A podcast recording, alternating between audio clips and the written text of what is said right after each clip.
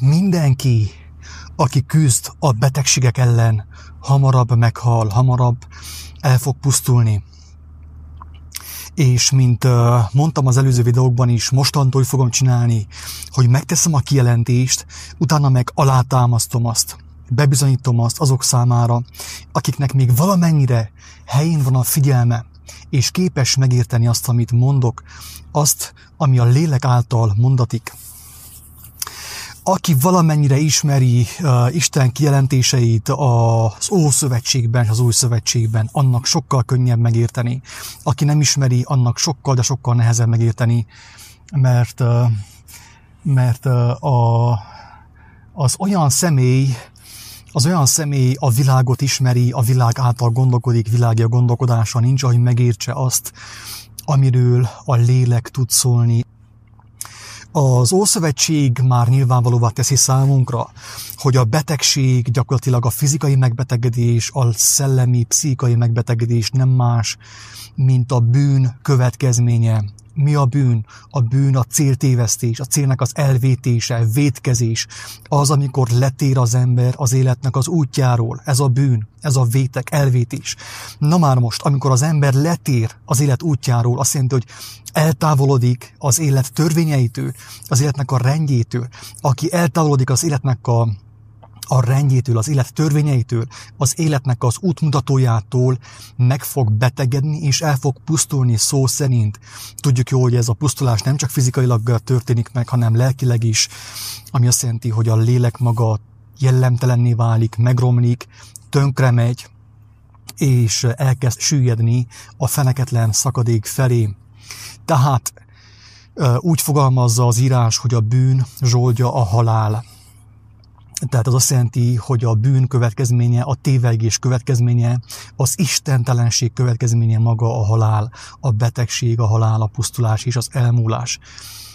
Ebből az következik, hogy aki a bűnt megtagadja, ki elfordul a bűntől, megismeri a mindenatonak a rendeléseit, az élet útját, az élni fog.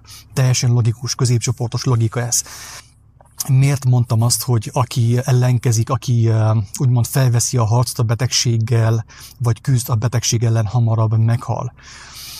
A, ha valaki ö, törvénytelenséget követel, például meggyilkolja embertársát, őt bezárják a börtönbe. Tehát a bűn következtében ő rabságra jut. Tehát bekerül a börtönbe. És a börtönben viszont ő lekelülje a büntetését. Tehát az ő bűnének a zsoldja a szabadságvesztés volt a börtön maga. Tehát a, a bűn következtében ő elvesztette a szabadságát. Na már most mi történik a beteg emberek esetében? Ugyanezt történik, mint a, a gyilkos esetében. Az ember a bűn következtében, az istentelenség következtében elveszíti a szabadságot, megbetegedik, megbetegszik.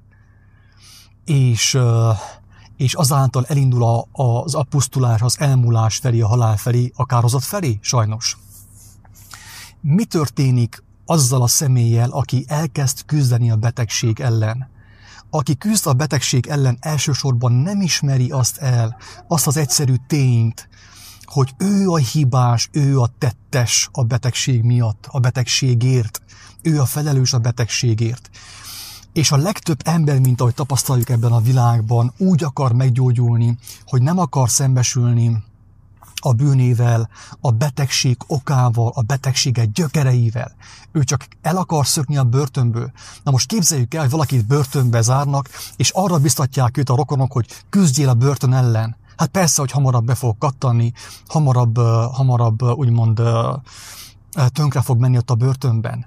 A börtönben már nem küzdeni kell a börtön ellen, hanem alázattal az ember magába száll, meglátja az, hogy hogy került ő a börtönbe, megbánja a bűneit, és azáltal a börtönajtói megnyílnak, és kiszabadul a börtönből, a rabságból. Ugyanez a helyzet a betegséggel. Hogyha valaki a betegségében nem küzdeni akar egyből a betegség ellen, kemoterápiával, különböző kezelésekkel, műszerekkel, különböző lehetőségekkel, amiket kínál a társadalom számunkra, meg ilyen műgyógyszerekkel, hanem magába száll, Istenhez fordul, hogy ő átvilágítsa őt, Tehát kér a mindenható Istentől látást, hogy ő meglássa magában a betegsége gyökereit. Az az ember, aki ezt teszi, meg fog gyógyulni, élni fog. Mert a betegséget gyökerestől fogja kiirtani belőle a mindenható Isten kegyelme, a mindenható Isten igazsága. Tehát azt hiszem, hogy itt már teljesen érthető, hogy miért van az, hogy aki ellenkezik a betegséggel, aki felveszi a harcot a betegséggel, vagy küzd a betegség ellen. Persze ezt tanítja a televízió, most nagyon nehéz erről beszélni, tényleg ordítanom kell, üvöltenem kell. Hát, ha egy ember meghallja, hogy amit tesz az őrültség, a betegség ellen nem szabad küzdeni, aki a börtönben van, az nem küzd a börtön ellen, mert így is úgy is börtönben lesz. Minden inkább küzd, annál nyomorúságosabb lesz a sorsa. Minden inkább küzd az ember a betegség ellen, annál nyomorúságosabb lesz az ő sorsa. Teljesen logikus, hogy küzdelemmel nem lehet megszabadulni a betegségtől.